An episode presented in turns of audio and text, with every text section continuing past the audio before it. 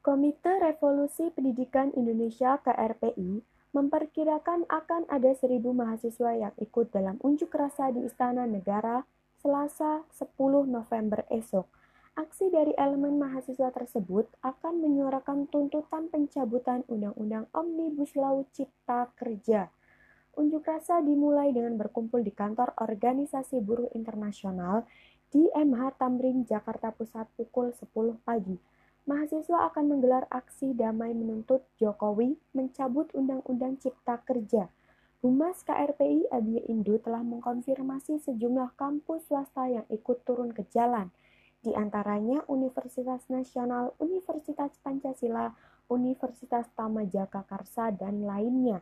Abia melanjutkan bahwa di istana nanti akan dilakukan pula sebuah peringatan khusus untuk mengenang para mahasiswa yang meninggal dalam demonstrasi reformasi di korupsi pada September 2019 lalu.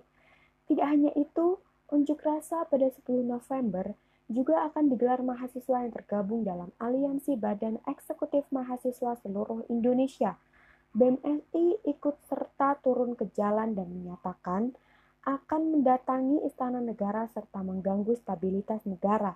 Reni Hastian selaku koordinator pusat Aliansi BNSI mengatakan bahwa ia bersama rekan-rekannya tidak akan tinggal diam saat kepentingan rakyat kecil diinjak-injak oleh para pangku kebijakan. Aprilia Anissa Putri melaporkan dari Jakarta.